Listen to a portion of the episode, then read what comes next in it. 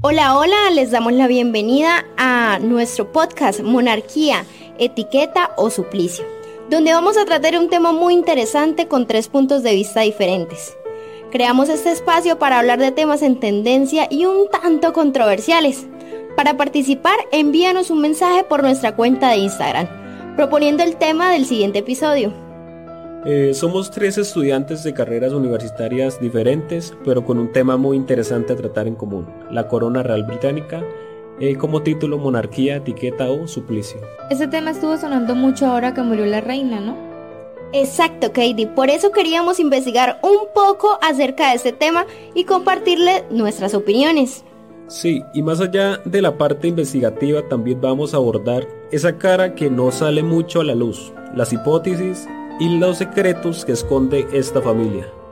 Bueno, pues la verdad es que todo esto comenzó desde que Eduardo renunció al trono por amor, y su sucesor fue su hermano Jorge.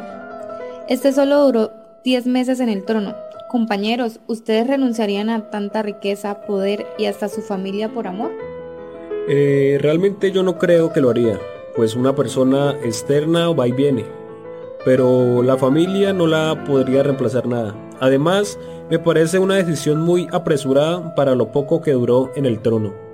Pues yo creo que depende de muchos factores. En gran parte puede que sí lo haría por amor, pero pues eso iría complementado a los problemas que ya me estuvieran causando el trono y cómo estos afectarían distintos aspectos de mi vida. En ese caso sí, renuncio por amor, pero también por inconformidades. Sí, y es que creo que desde ahí cambió todo el rumbo de la monarquía, ya que gracias a que Jorge abdicó, Isabel se volvió la reina que recordemos murió hace poco y dejó cuatro hijos, entre ellos Carlos, que es el actual rey de Inglaterra. Claro, el amor ha hecho parte fundamental de la caída de la monarquía, después de que Eduardo fuera aislado de la familia. Siguieron una serie de desdichas amorosas comenzando de la mano de la princesa Margarita, hermana de la reina Isabel, y continuando con el príncipe Gales, hijo de la reina Isabel, que fue la más crucial para la monarquía. Andrés, a mí me gustaría agregar este tema que mucho, y me incluyo, hemos escuchado tanto y es acerca de las distintas especulaciones que han aparecido desde años atrás acerca de la princesa Diana esposa de Carlos, y su fatal estadía en la familia real. Eso siento que es un enredo, o bueno, más que un enredo son muchos cabos sueltos que a mi parecer apuntan a una sola dirección. Así es, Juana. La princesa Diana de Gales, o mejor conocida como Lady Di, fue una chica usada en su totalidad por la monarquía y es que cuando apenas tenía 18 años, se conoció que el príncipe Carlos y su familia la escogieron como el trofeo perfecto para Carlos. Las mujeres somos más que objetos, por ende no nos pueden decir qué hacer o decidir sobre nosotras. La libertad es para ambos géneros, no nos pueden excluir solo por ser mujeres. Por otro lado, los padres deben velar por el bienestar de sus hijos, ya que una chica tan joven y sin alguien pendiente de ella puede llegar a tomar malas decisiones y es evidente que esto fue lo que pasó con Lady Di.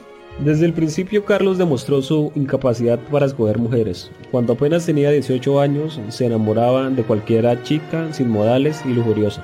Después comenzó su carrera militar y ratificó su incapacidad de trabajo y de cualquier mérito militar. Diana se divorcia del príncipe Carlos en 1996 y la mandan asesinar en 1997.